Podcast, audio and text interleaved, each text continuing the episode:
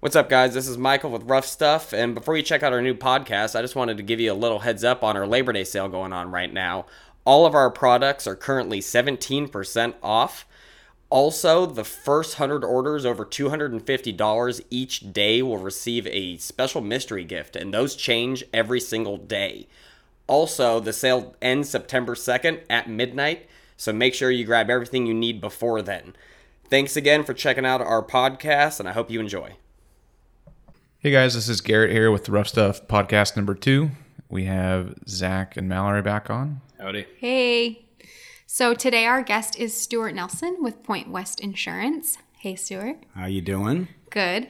So Stuart is not just our killer awesome insurance agent. He also is a avid off-roader Yes, I am. and a rough stuff customer. So I would love for you to tell us a little bit about how you got into off-road. I got into off road with a friend that invited me to go to a four wheel drive event down in Southern California called Tierra del Sol. And he lived down in San Diego, had a Jeep, asked me to come down. Never been to a four wheel drive event before, always been kind of a dirt biker and that type of thing. Went down there, had a blast, loved it, and uh, kind of got bit by the bug at that point. And uh, it was a couple, probably a couple years later that I bought my vehicle, my first vehicle that I started to.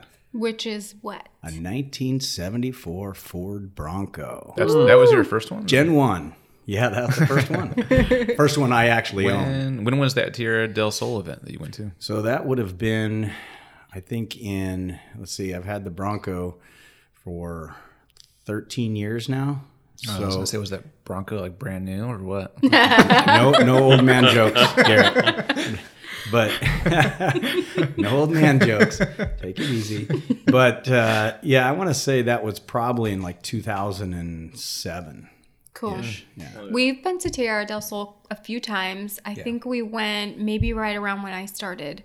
yeah, I think we So, did the repair pit down there twice. I think 2011, Oh, way back in the day, 2012. that's, when right, that's when do that's that. when uh, Jason Almost was went to Mexico. almost in Mexico. yeah. By accident. and he, and he's, what was it? Because Dan was giving don't be mad at directions. Dan was giving directions off of like, who knows? Off, Memory. of, off, off, of, off Memory. of like a paper map. Paper map. Yeah. Yeah, and they Yeah. ended up at the border. and he always insisted on um what was it the uh MapQuest, which was like outdated, just so outdated. But Yeah. he didn't want he didn't want the the step by step directions of MapQuest. He just wanted the map. Yeah. Like the printed out map. And he was like, Oh, I got it. Yeah. so um tell me a little bit about your Bronco build. Did you get it stock and how did you acquire it and what products do you have on it now? All right. So I when I got it, it was bone stock, kind of beat up a little bit. And um, my friend told me when I was buying it, he went with me. The guy that ha- had the Jeep, he was up here. I bought it f- up from a guy up in Grass Valley. We went up to look at it. We met him down down the hill a little bit, and uh, so he looked at it, and I said, "Okay, I think I'm, I think I'm going to buy this thing." My friend looked at me, he goes, "I hope you got four jack stands." And I said, well, "Why?" He goes, "That thing's a piece of junk." and uh, so he was a Jeep guy. He wasn't really into it. So uh, so I bought it, brought it home. It was it was like I said, bone stock, orange, uh, with a white top. You know, kind of that classic '70s. So you kept some some of the original colors. and Yeah, I still got the original paint on it, although I don't want to. But you know, all Oh, the that's money the is original gone. paint? That's Ah, the original. Well, I most of that. it. I didn't know that. I think it had a few accidents and they they fixed a few things, but um, but yeah, most of it's most of it's original, and um, so I just started going from there. And as with every guy that builds or gal that builds a, a, a rig, you kind of go mellow at first, and you're like, oh, I got to step it up, and so then you you know you're always redoing stuff. So over the years, it's just morphed in from starting with 33 inch tires and now with 37s and Why did you go with the Bronco? um, I just liked the Bronco. I always wanted one when I was a kid and couldn't have one. And um, a friend of mine had one already, and I liked it. Although his was not really a rock crawler type rig, it was more of a dirt road camping type rig. But um, I liked the body. I liked the the look of it, and it was different than a Jeep. You know, Yeah. so Unique body definitely lines. yeah unique Yeah. more unique um so how we actually met you is kind of a funny story Yeah. i think maybe five or six years ago we were using someone through our payroll provider for workers comp insurance And I thought, I want to use someone really local. So I got on Yelp and I just looked up four or five local companies. I made a bunch of calls. Stuart called me back and was like, I know Rough Stuff. I'm a customer of Rough Stuff. And I think Yeah. you already had our axle housings. No, that was then. later. Was that later? That was oh, later. once you got the deal. Yeah. Then you. so I was on the inside track. That's when I bought the big ticket. but ticket. you did have you were running some of our products Yeah. and you definitely knew who we were and i was like man this is great because That's i the first red flag.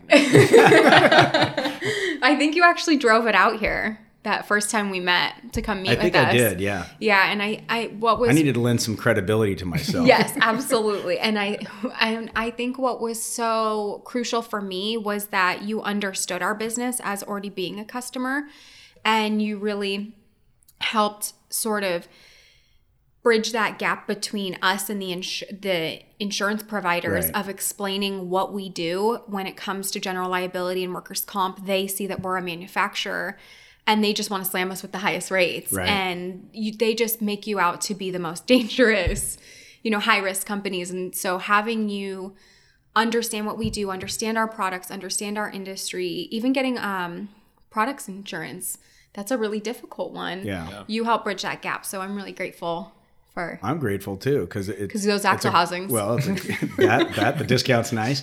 The the relationship's great for me though because it's rough stuff is probably, and hopefully none of my other clients hear this, but it's like my favorite account to work on because I feel c- connected to it because I love wheeling. I like working on my own rig and and fabricating. It's you know it's kind of my my hobby. So um, for me, it was melding not only what I do professionally, but being being able to bring that and meld it with my hobby, which is great because I do understand what you guys do, and I also understand how insurance companies look at things and what the underwriters look for, how they think. And sometimes I can talk them down off the ledge because they look at your product, they're like, "Holy cow!" You know this, this, and they freak out because they don't understand the product Yeah. but because I have an understanding of the product and what you do and what it's used for, uh, it enables me to explain it better in a way they can understand. totally So so thank you you're welcome. I wanted to talk a little bit about your relationship with Rubicon Trail Foundation and also the Adopted Trail program. So, can you explain to us how you got into connections with RTF and what Adopted Trail is? Yeah. So um, the Adopted Trail is separate from the RTF. Um, love the RTF. It's a great organization, but they kind of did it in conjunction with El Dorado County. El Dorado County does the Adopt a Trail program for the Rubicon Trail. Even though the trail crosses over into Placer County, part of the trails in, in both counties. El, El Dorado County has lead on that because the majority of the trail is in their jurisdiction. So they put together this Adopt a Trail program, and my friend who was on the RTF board, uh, Cole Sweet. There you go. There's your shout out, Cole. Um, he uh, he said, "Hey, they're doing this," and I said, "Oh, we got to get involved because he and I go on the the jamboree every year. We Yeah. like to use the trail other times of the year, and uh, you know, we just get tired of the trail closures and things. That's a historic trail. I mean, it's known all over the world. There's Absolutely. people that come here from foreign countries and they ship their vehicles over just to do the trail one time on their bucket list. So um, I was all in. I'm like, hey, let's go to the meeting. So we ended up adopting a section of the trail, and uh, and they divided them up, El Dorado County at the meeting, and they said, okay, in these different groups. We didn't really have a group. It was just me and him and a couple of guys that would always go on the trail with us. So I didn't have an official club. Mostly they're people that adopted a section were a club or a business, something like that, where they had a little more firepower from a manpower point of view, I guess you'd say. And um, so that's how I got involved. I just wanted to volunteer, just wanted to make sure that the trail was adopted and that the work was done.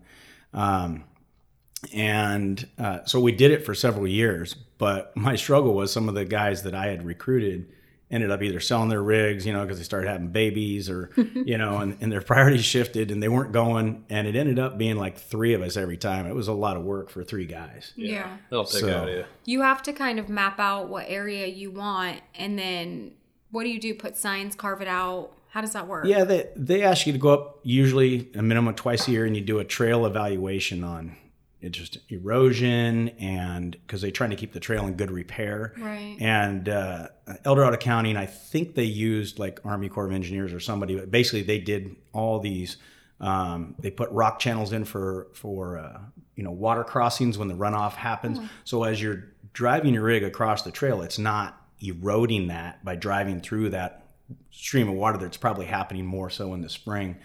And um, then they have these, um, R, they're called REDs or rock energy dissipators that basically catch any sediment that washes down off the trail from all the runoff from the winter uh, snows.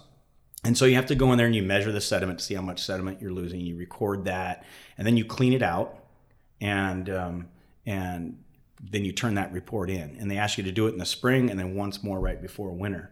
And then they monitor what's going on with the trail. And then if uh, any of these rock energy dissipators, or mostly like the little water crossings that they put like um, cobble uh, liners in them, if they're eroding or coming apart, you tell them, and then they'll get someone up there and they'll get a load of rock and they'll get it fixed. So basically, preservation and Preservation. putting back trail. what sometimes off-roading takes away. Yep. Things like and that. trying to minimize the impact on the environment, but still Yeah. allowing users to enjoy the trail. Especially when it comes to that creek, I'm sure a lot of you know wildlife relies on that body of water and things like that. Right. So, that's it's all about just respecting important. the the trail and uh, keeping it in good repair so that it stays open and um, people can use it and enjoy it. And but you're not really damaging the environment through, through your use. We break for squirrels. Absolutely. Exactly. and chipmunks up there. Yeah. It's one of the interesting things that like a lot of people seem to have so many questions on is like, why are you repairing an off-road wheeling trail?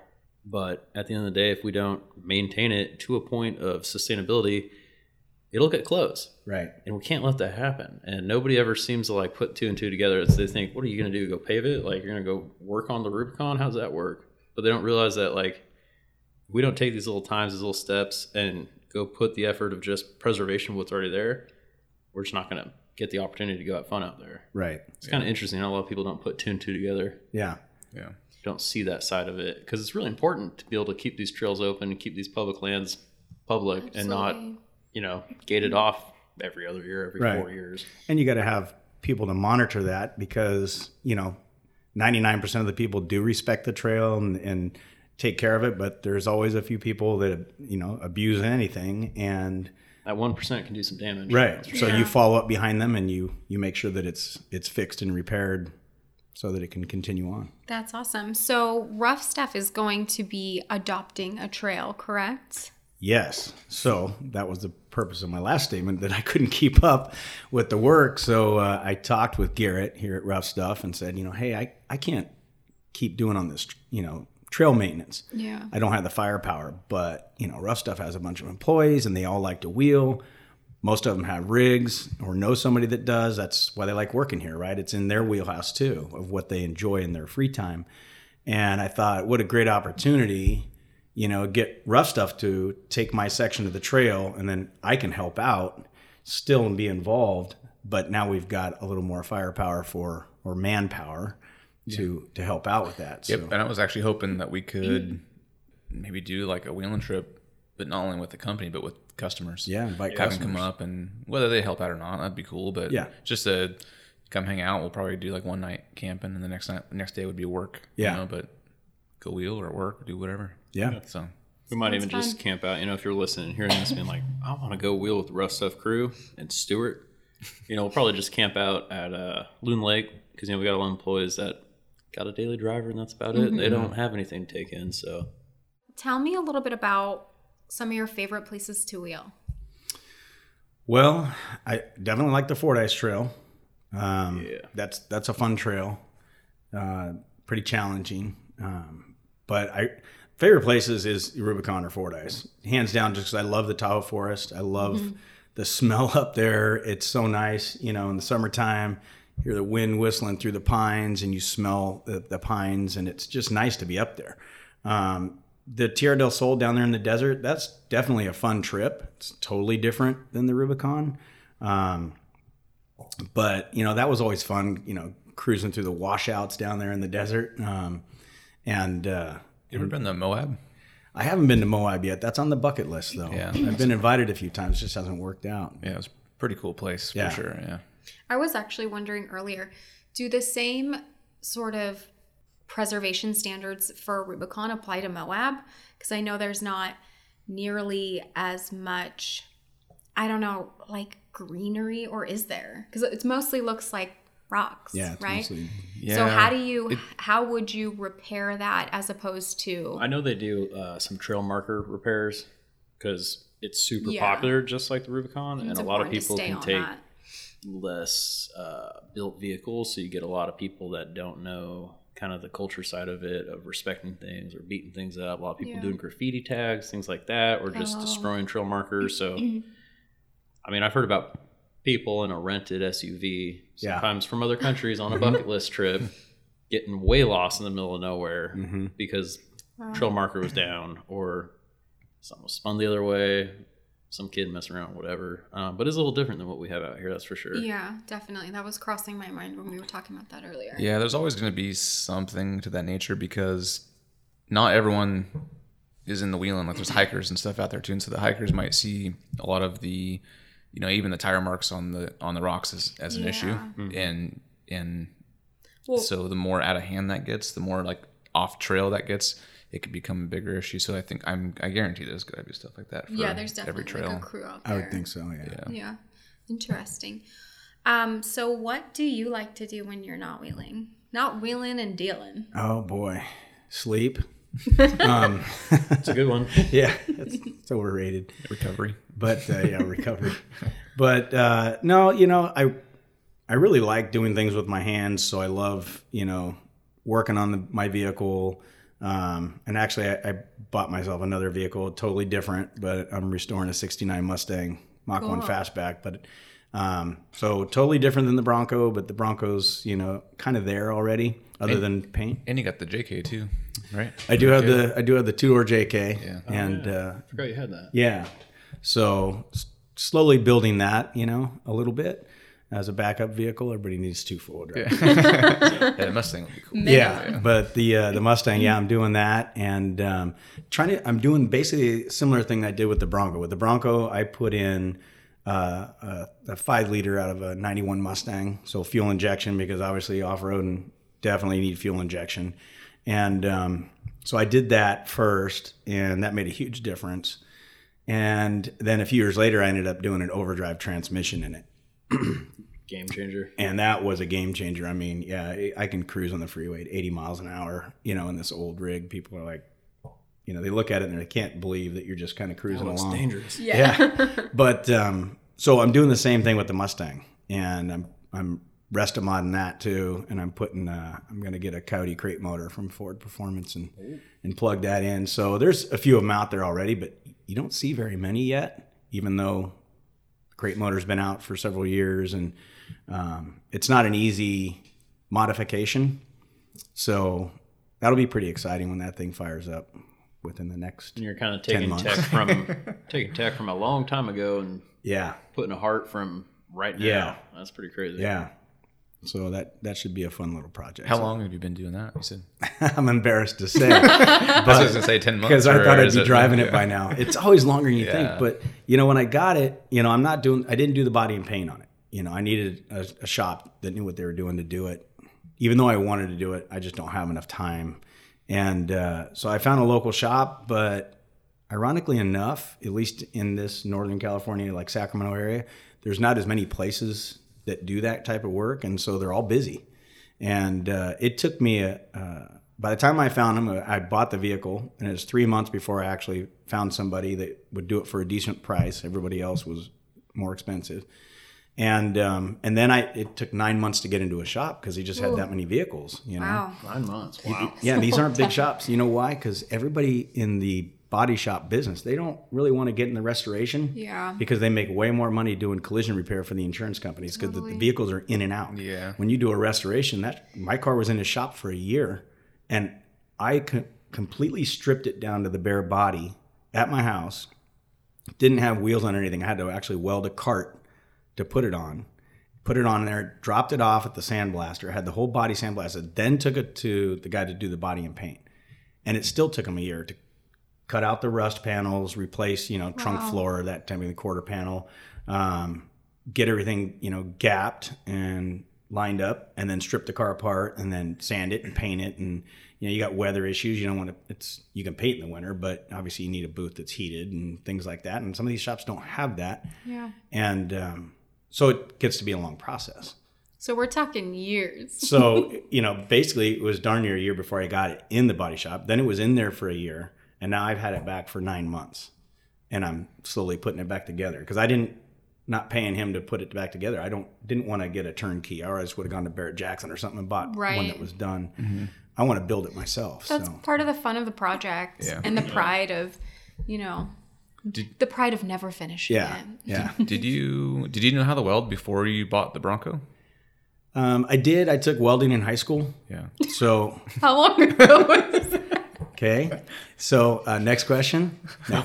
Um, so yeah, learned how to weld in high school. These, you know, these old stick welders, and but yeah, so I had a little experience. I wasn't Yeah. a very good welder, Gotcha. and um, had to redo it a few times. So so after you bought it, you're just that's when like it kind of became a necessity to start. yeah, and then you know, I, I had a small little Lincoln. I think it's what SP 100 Oh, just wire the 110 feed, ones. like yeah, the- yeah. yeah, flux core only. Couldn't even gas it, and um, so I was doing a little bit of that. You can't really do any good structural welding like suspension or you know serious fabrication on that. So then I I bought a little bit larger welder that could do that. It's just a lot more passes. Several We used to, passes. like when I used to do the railings and stuff. That's what we do out in the field. yeah, And uh, yeah, we'd do like these huge gate hinges. Yeah. it was just multiple like uphill passes and stuff. Yeah, yep. I did that on my gate at the house. Can't too. weld good, weld a lot. Yeah.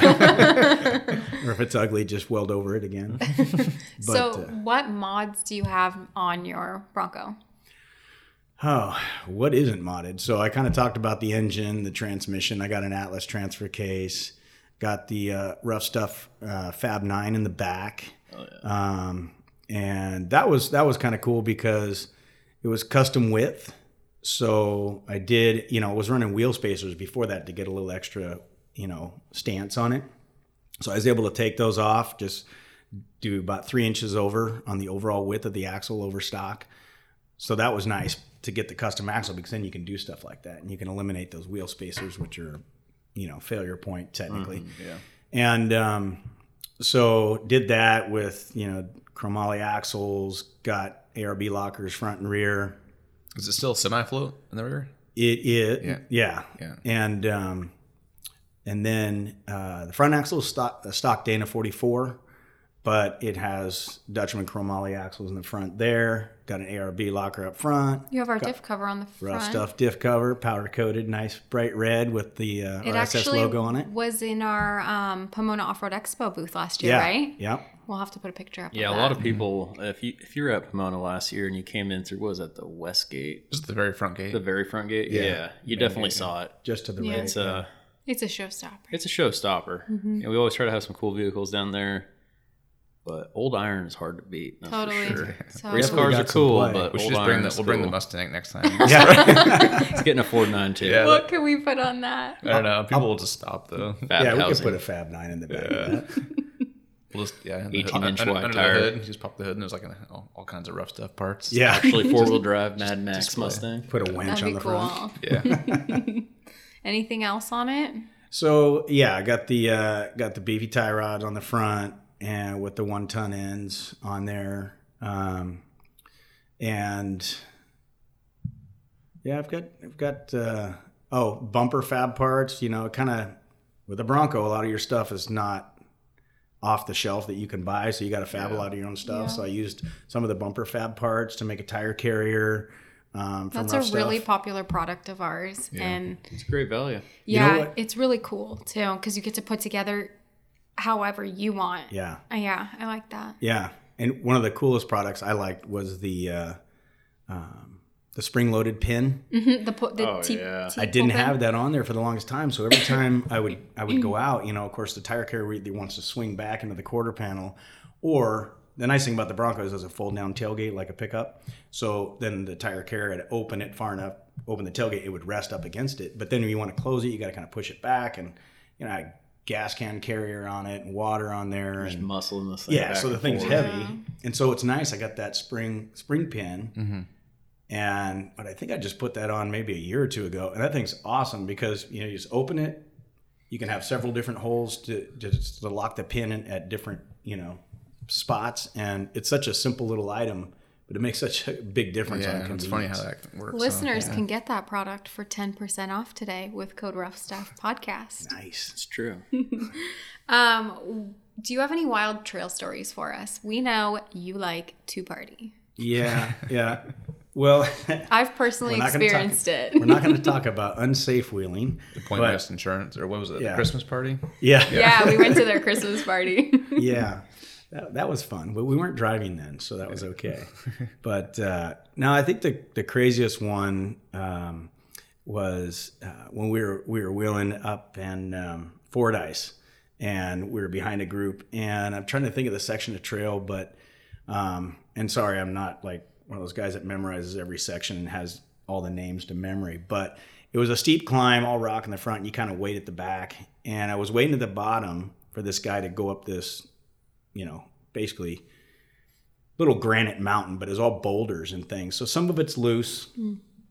And uh, he gets to the top and his front end, he just gassed it. You know, he was he was on the skinny pedal a lot, right? This guy was hammering his vehicle, he didn't care. And he had a built rig, so I could handle it, but he hits it and the front end pops up and then it kind of balances there. And I'm thinking, okay, he's got to hit the gas to get it back down and keep going.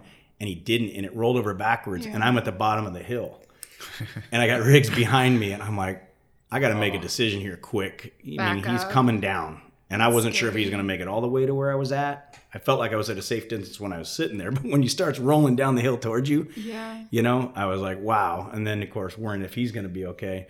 And, uh, anyways, I was able to scoot out of the way and he stopped before he got there. But that was probably the scariest time seeing somebody roll towards you. And It happens Yeah. quick too. It's not like you got does. time to like, all right, everybody get out of the way. Yeah. Yeah, we It's watch all happening those quick. videos on Instagram or YouTube, but when you're in it and Yeah. experiencing it right there, it's pretty scary. yeah, I was gonna say maybe you're, the only thing going through your mind was your dedu- deductible. I had plenty of insurance on the Broncos. Yeah. So, but I was more worried about my body. And it never leaves the pavement. Yeah.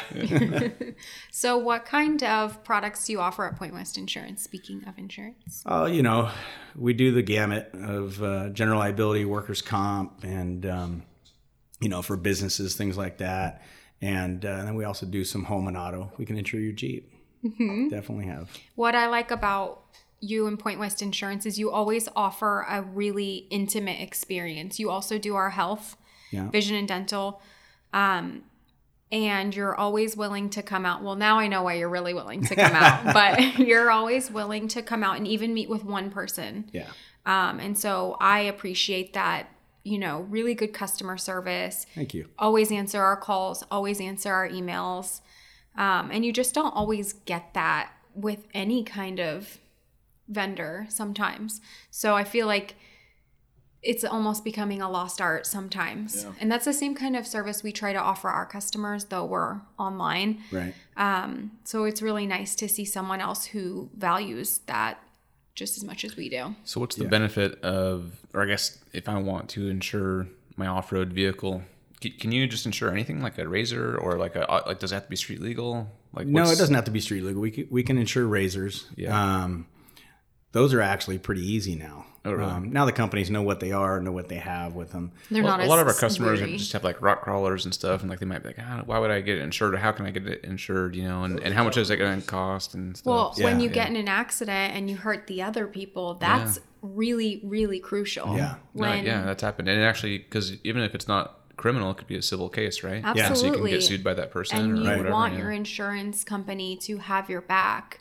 whether it's covering their medical costs, whether, and it doesn't matter sometimes if they're if they're being unsafe too. It it in a court of law, it's Yeah. Yeah. it's whatever they decide. In. California. Yeah, it's Yeah. whatever the judge decides. So it's really important to cover your rock crawler. Yeah, what for states sure. do you, don't you you insure in every state, or how do you? What do you? Um, so with insurance, you have to be licensed as an agent broker in the state that you're selling products. So you have to get a license in each state that you want to do business in. So I usually, I, right now, I'm just licensed in California, and Nevada. Um, used to be licensed in Idaho, Arizona, but you know, did it for when I had cl- uh, business clients there. Um, and wasn't necessary. And I, you know, Yeah. those people are probably better served, you know, on a day to day basis for you know home and auto, just getting somebody local. Totally. Um, but I had a, a client who had multiple locations, but they were based here in California and they had locations in those states um, or separate businesses there, but and they wanted me to handle it. So, um, but going back to something that Mallory said a second ago, uh, or maybe Garrett, you asked about it, but it was the rock crawlers um, that are non-street legal. So these guys that build these tube chassis buggies, um, similar to like a Class Four racer or whatever, but they're taking it off road and they're trailing it up to say the Rubicon Trail. That's a difficult one to insure. And yeah, you still have some liability. So you know you're you're wheeling, and there's you know so, you know people gather at like you know Moon- Moon rocks or something. moon rocks or little sluice or you know somewhere and they're they're watching people and Yeah. you know say the rig gets away from you and you hit somebody um yeah you could be held liable and it's hard to get insurance on those rigs because they're not street legal so you can't just add it to your auto insurance Yeah. um, if you have a VIN vehicle, like a lot of the guys like the Toyota trucks because they make great wheelers when you fab them, but half the time they don't even still look like the Toyota truck anymore. They might still have the cab. Um, you know, if it has a VIN, then you could put it on your auto insurance. And, um, but of course, um, depending on your insurance company, you know, you got to figure that out. But sometimes they don't, you know, cover off road. So, um, but it could be a problem if you had like a, a manufactured rig that you'd made yourself, uh, home built, and um, that Is was. that is that something you can take care of though, or is that some, or is it just like a case You know, by I've never case? had anybody or- ask me, Really? and so I've never really tried. Um, but you know, it's. Uh, I think most things are possible. You know, it's but it's a matter of would it be cost, effective? effective, yeah, so I was curious and how uh, much that would cost. is there a product available? Um, there's some companies that specialize in you know we can get insurance on dirt bikes and and like you said the RZRs and, and, you know um, side by sides. So a company like that might you know classify it as a vehicle like that. We might be able to do it, and then you you could get the liability coverage there.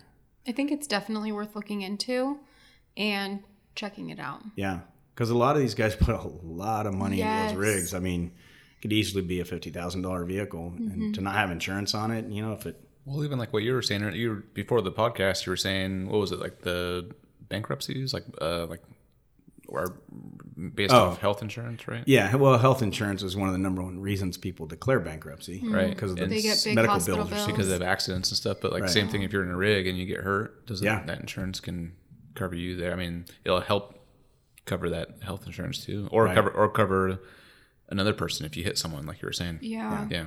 That's more what I think of. A, a, you know, two vehicles colliding or, Mm-hmm. Yeah. you know, falling off and bumping the next vehicle, things like that, bodily injury. That stuff's really scary.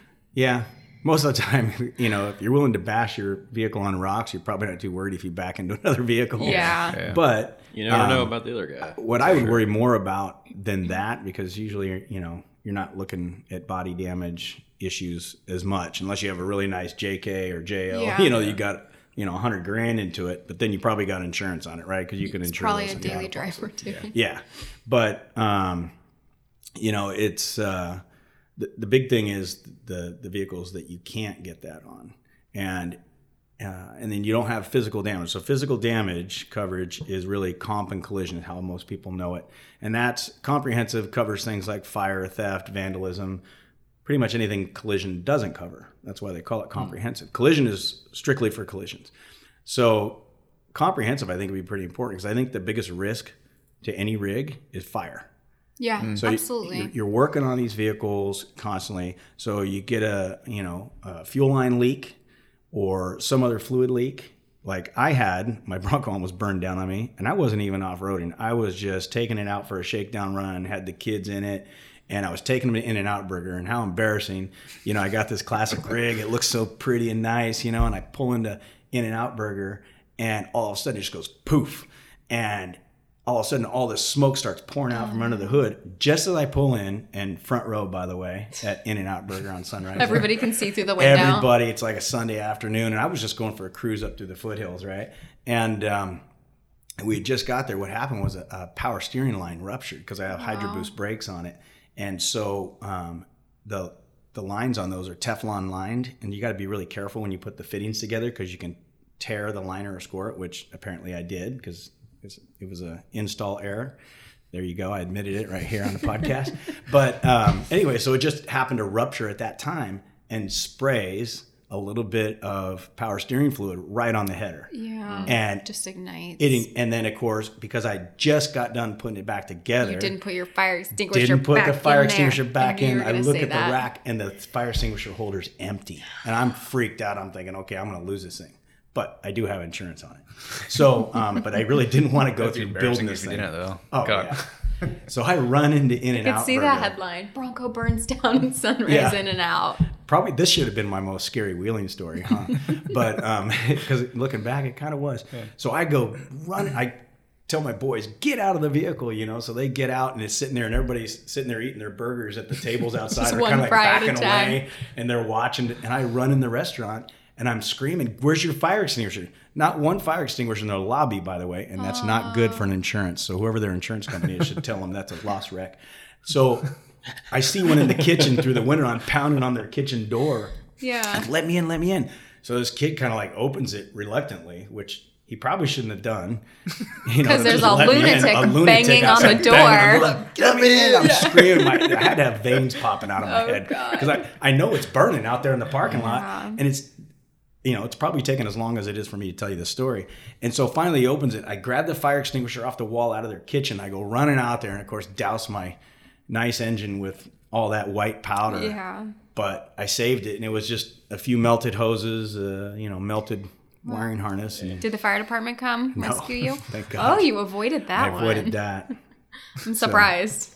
I would have Yeah. called while eating Yeah, my fireworks are scary. Yeah, Yeah, I got lucky, in- man. It happens fast. You oh, lose Oh, it's everything. fast. It's important to always have a fire extinguisher Have a in fire your vehicle. extinguisher. Yeah, absolutely. I'd have two technically, yeah, it's good to have two if you can, because Yeah. I mean they don't always function, Yeah. and you can or you Check- might need more than one, Check depending those how big the fire expiration is. for dates sure. too. Yeah. They That's do tough. expire. and you can you know lose pressure or whatever in there and go to grab and have nothing come out. One Had that is none, before. two is one. Yeah, So um, I kind of want to transition into featuring a new product that we have right now.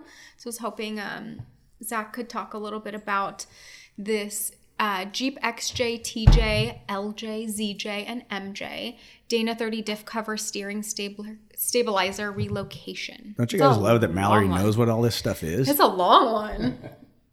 So besides being the ultimate tongue twister of something you'll never remember, uh, it relocates your steering stabilizer way up out of harm's way. Um, it's awesome. You know, this mounts on a tie rod similar to like what we sell, which is uh, one and a half OD, or any other tie rod that has one and a half OD.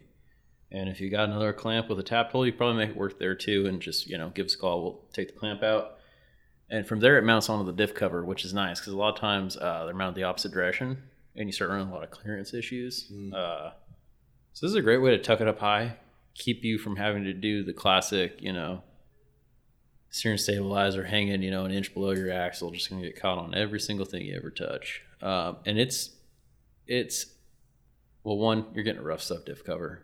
It's off the hook tough. Which you can smash rocks Yeah. with. Yeah, even the tabs that are holding this in are a quarter inch thick. I know you're thinking like, oh yeah, a quarter inch thick to hold your steering stabilizer. It does make a difference because you know if you bash your tie rod hard enough, you could potentially peel those tabs off. You know, you never know what you Well, the do. clamp is what like half inch. Wall, Uh, clamp right? is half inch wall. Yeah. you know, it, it's pretty yeah. The serious. diff We don't cover mess ring is a around. half Total inch. OD of that the- is two inches. like the And- yeah. It's Dana thirty, so I mean yeah. You'll bend the axle before Yeah. you bend the diff cover. and this one works with like a Bilstein standards uh, steering stabilizer, which I think we can get a pretty good deal on those that we can offer down. Uh, I think it's like eighty bucks or so to add the steering stabilizer. Uh, you can add Lube Locker all all in one go too, which is nice. Uh, get a pretty badass package. You know, you got your stabilizer handle, done. You don't got to figure out some wacky way to mount it up, keeping it up out of harm's way, and you get an excellent cover. Um, which also has a lifetime warranty, which applies to this as well. You ever break it, you earn a new one. So what is included in everything you get? Get the So diff you- cover. Yeah, you get the diff cover, which has the tabs pre-welded on. Which you know, a lot of people think, oh, I can weld my own tabs on. Awesome. Buy the tabs, weld them, learn to weld, do it. Add a skill to your list. if you can't, or you can't weld very good, Stuart, no. Hey, I said I improved. we got it all ready to go. So this comes with your clamp. It comes with all the necessary hardware, including washers, everything you need to make sure this thing ain't going anywhere. Um, and yeah, if you have a different steering stabilizer, it also works fine. I believe what is it, one and one and a half or one inch uh, gap on there? Don't remember quite off the top of my head. Anyway, it works with a lot majority of common steering stabilizers, Fox, other brands, things like that. And it's simple and effective. And the big thing is tucking it up out of harm's way. Um, you know, a lot of people think like, why would you ever throw that kind of money at a Dana 30 axle? Kind of see what they're saying, but at the same time, people are throwing money at Dana 30 axles, and they're making Dana 30 axles kind of tough nowadays. And you know, something that can handle a 35 inch tire. Where back in the day, you know, you ran a big, heavy 35 inch mud terrain, you're blowing that axle apart. Well, now they got some really cost effective kits. Companies like RCV, Dutchman, other companies to really make these things tough. So, a lot of guys that don't want to swap a front axle because it is a lot more than swapping a rear at the end of the day. It's, backs. big investment and it's a lot of work. This is a great way to, you know, if you put money into Dana 30 and you're trying to hold out until a one ton swap or some massive catastrophic event that forces you to spend a bunch of money on the credit card, this is a good way to kind of keep everything how you want it. Get your steering stabilizer in there, tuck it out of harm's way, and it's pretty cost effective. I think it's, uh, if I remember correctly, one It, yeah, or it so retails for $165. which is pretty square because Yeah. the cover I believe is uh, 110 bucks alone. You Mhm. know, and it is not incredibly labor intensive for us, but it is a process and it has to be Yeah. perfect. And these things ship out perfect without an issue. Absolutely. The product number, if you want to look it up, is R2436-A, and you can save 10% off with code Rough Stuff Podcast. Yeah.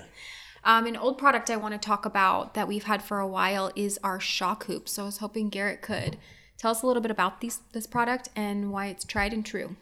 Yeah, I mean they're pretty straightforward. Shock hoops, they're what they are. You know, it's a, it's a piece of inch and a half DOM tubing that we bend up, um, and they come with you know the shock tabs. And we really just make these for people that don't have a bender. You know, if you have a bender, you can make your own. It's pretty straightforward. You can buy the tube from us or go to your local shop and buy them. But um, we yeah not everyone has a tube bender at, the, at, the, at their house. So um, they for the dimensions and whatnot you can look them up online. And uh what's the part number is r1771 and they're 75 bucks for the pair. So you can do the you know front end or rear end. And they're not just a straight a lot of people do like um like a i guess they make the bars parallel to each other. Um we change the angle a little bit. So you can ha- you can if you need uh it's hard to even explain here A little bit of triangulation to it. yeah it's, it's a little bit wider stance and so you can you can you can uh, they just they just fit a little bit different than other other shock hoops on the market so Makes it easy to fit around a lot of OEM components too. the one the other thing i wanted to add earlier when zach was talking about the Stuart not welding good is uh is if you do have like welding questions too feel free to call the shop the sales guys they might be able to answer some stuff but they can also put you in contact with our welding department and they'll be happy to talk welding with you. They love to weld. Super into it. so yeah definitely if you have any questions give us a call. Yeah, every guy in there now is sitting on a lot of certs and a lot of training and the professional as well as like on the job vocational training as well. just And general experience too because like not passionate about it. not everyone like when you're doing like shock hoops or like if you've never done it before you might not know the best way to do it or how you're going to attach that to your frame. Um, or if you actually don't want to buy like that that kit that zach was talking about you want to weld it yourself because you just want to get some more experience they'll tell you how to do it. Like there's no there's no secrets here like and they'll will guide you in the right way so. give you the tips and tricks to keep your stuff from warping out of spec and you know be able to throw that stabilizer in or you know throw that Heim on that if you're building your three link suspension up front or whatever. yeah like we want we need you know we want you guys to be successful and not you know if you're welding links together not to mess up the threads and Feel confident have to buy them again you know Also, if you guys are looking for install photos of that product and we don't have them online, give us a call or shoot us an email because we have an arsenal of installed photos that we don't always aren't able to get up. So if you want to see what it looks like, what it can look like, where it goes, how to use it, let us know. You can email the sales department at info at roughstuffspecialties.com. And I mean, in the past, I've even drawn things out for people on a Yeah. piece of paper and sent them a picture because sometimes it's hard to get a picture of something and even tell what it is. Totally. Um, yeah, we're there to help. Yeah. So, um, a new product that we have in the works. I don't know. I actually didn't check with you guys how much you know about this, but Wyatt told me. It is the XJ Front Three Link uh, kit with the cross member.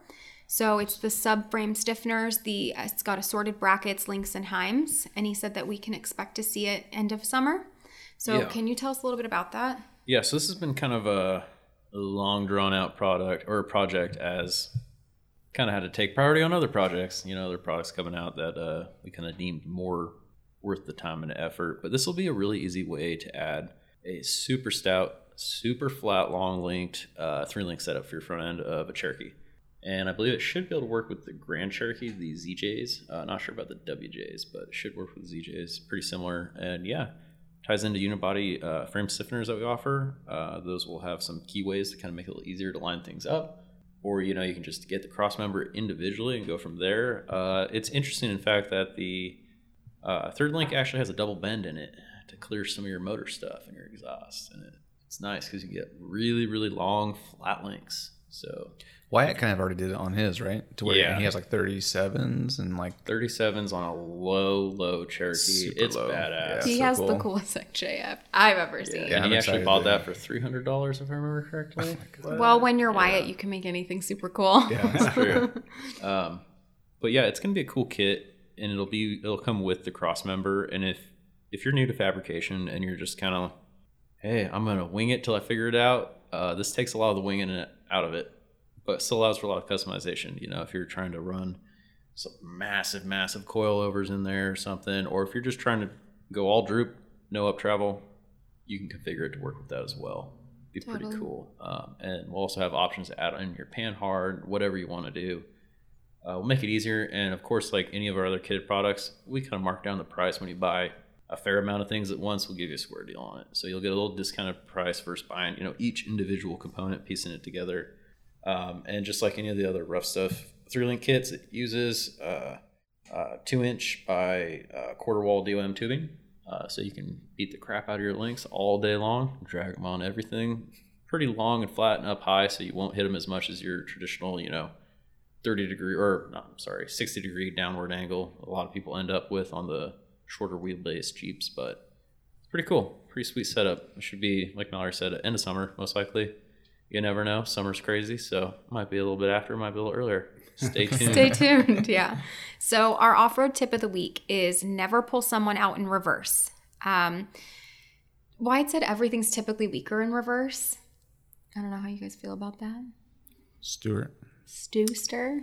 Well, not on my rig, it's not, but maybe on some of those Jeeps. No, I'm just kidding. Yeah. Um, yeah, I, I'd probably agree with that. You know, it's, um, but sometimes you don't have a choice. You know, Yeah. to pull, Yeah. pull- you can't turn around on the trail, and your Can't winch is on the get the front. best case yeah, scenario. and so I mean, yeah, I think it'd be better to pull out going forward. Um, your reverse gear is usually pretty low, Yeah. so that's kind of an advantage. But Yeah, I was um, gonna say that, but it probably has to do also with like ring and pinion, like it's because it's not cut that direction, right? Right. So I mean, it probably depends on the vehicle you're pulling And the transmission you're running, case too. by I I case. think about like FJ80s, notorious for blowing uh, front diffs when trying to jump out of something backwards, uh, just from having well, a an eight inch compared Yeah. to the rear 9.5, and just backing up hard. I know Wolf's popped a bunch of them in the past. Uh, Well, that's- pretty easily. that's Wolf, Steve though. Wolf does wheel pretty hard. He, do, Um, he knows he knows off throttle and on throttle, and that's about it. Yeah, So- on off switch is pretty good. But one thing, especially with that, is if you have a side by side like a RZR that is belt driven, never do it. Uh, especially, you know, you're you're gonna be fighting that belt. You're gonna kill it. You're gonna smoke a belt again. Not a huge thing. You can swap them out in ten minutes if you're not, you know, if you're yeah, experienced an or extra one. Yeah. if you do have an extra one, but Well- try to avoid that. And you know, even when I'm wheeling the RZR, uh, if I'm just sitting idle waiting for people to go through something, I'll put it neutral, uh, just so there's no stress on the belt, uh, because they do get stressed and then they get fatigued, smoke out or snap in some scenarios, which is crazy. And sometimes dealing with a bad belt is just unwinding so many strands out of your pulleys. Yeah. Plus, it's just hot. You burn your fingers. It sucks. Pain in the ass. We had to change it on the Rubicon that time. Yeah, Yeah. that was my first time doing it, and it was a pain in the ass because I had no idea what I was doing. Luckily enough, they make it pretty easy though if you uh, Yeah, if you look and pay attention instead of just try to dive in. So we'll take that tip with a grain of salt. Lastly, we have a product review that I was hoping actually Stuart could read. I didn't I didn't prep this for you, but Oh, it's the one on with the the fly. star. So Funniest product review. The Rough Stuff hoodie. written by Greg Wallace out of Nevada. Excellent quality. Feels like it's lined with hamsters. it isn't, but it's damn cozy. Wish I'd ordered a size bigger. Shipped unbelievably fast. Thank you again. And I got a sticker. Nice. Yeah, so we just want you to know They the are warm and interior of our hoodies are like fuzzy gerbils. No gerbils were harmed in making this hoodie. Correct. They're all fake fur. Yes, absolutely. PETA, don't come after us. So um, I think we're going to wrap it up, but we want to thank you guys for listening. And also, we want to let you know you can email us with any suggestions, feedback, topics, guests, um, podcast at roughstuffspecialties.com. Uh, please let us know. Yeah, hit us with some questions. We'd love to answer them. Yeah, we can do a Q&A too. So thank you, Stuart, for coming out and hanging out. You're welcome. with us. Thanks for having me. Thanks, Yeah. Stu. And to get a hold of Stuart too, um, was it pointwestins.com? Yeah. Or you can email me at s.nelson at pointwestins.com. We will put your information up. Yeah, and if you miss that, give us a call. Get you uh, all the good contact info. Absolutely. All right, thanks, guys. Thank awesome. you. Thank you. Later.